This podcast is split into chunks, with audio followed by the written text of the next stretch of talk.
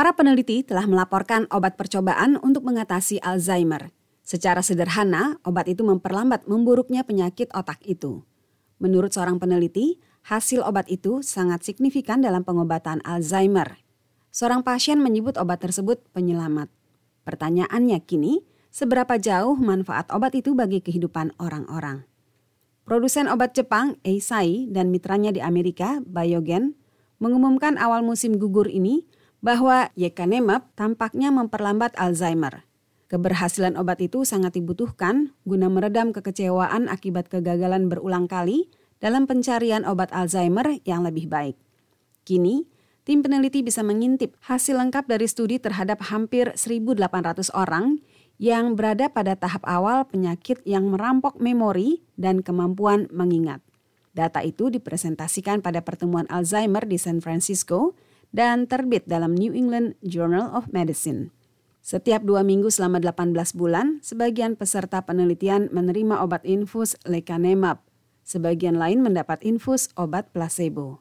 Tim meneliti peserta uji coba dengan menggunakan skala 18 poin yang mengukur kemampuan kognitif dan fungsional. Pada mereka yang diberi lecanemab, tampak penurunan Alzheimer secara perlahan. Kesimpulannya, perbedaan itu tidak sampai setengah poin pada skala tersebut. Ujar tim yang dipimpin Dr. Christopher Van Dijk di Yale University. Penerima Yekanemab juga 31 persen lebih kecil kemungkinan penyakitnya semakin parah dalam penelitian.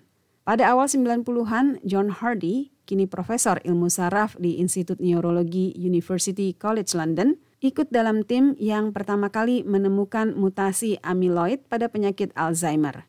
Mereka berhipotesis jika kita membersihkan amyloid dari otak, mungkin ada efek klinis yang menguntungkan. If you'd asked me 30 years ago how long it would take, I'd say 5 to 10 years.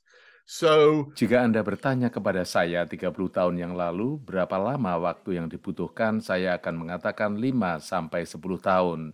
Jadi bagi saya tampaknya sangat penting. Menurut saya, bagi pasien ini adalah langkah maju yang nyata. Hardy tidak terlibat dalam uji coba itu, namun telah berkonsultasi dengan produsen obat Eisai. Tetapi dokter terpecah atas seberapa besar manfaat obat itu bagi pasien dan keluarga mereka.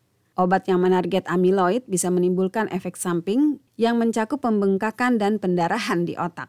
Obat Yekanemab juga menyebabkan efek samping pada sekitar 13 persen penerima.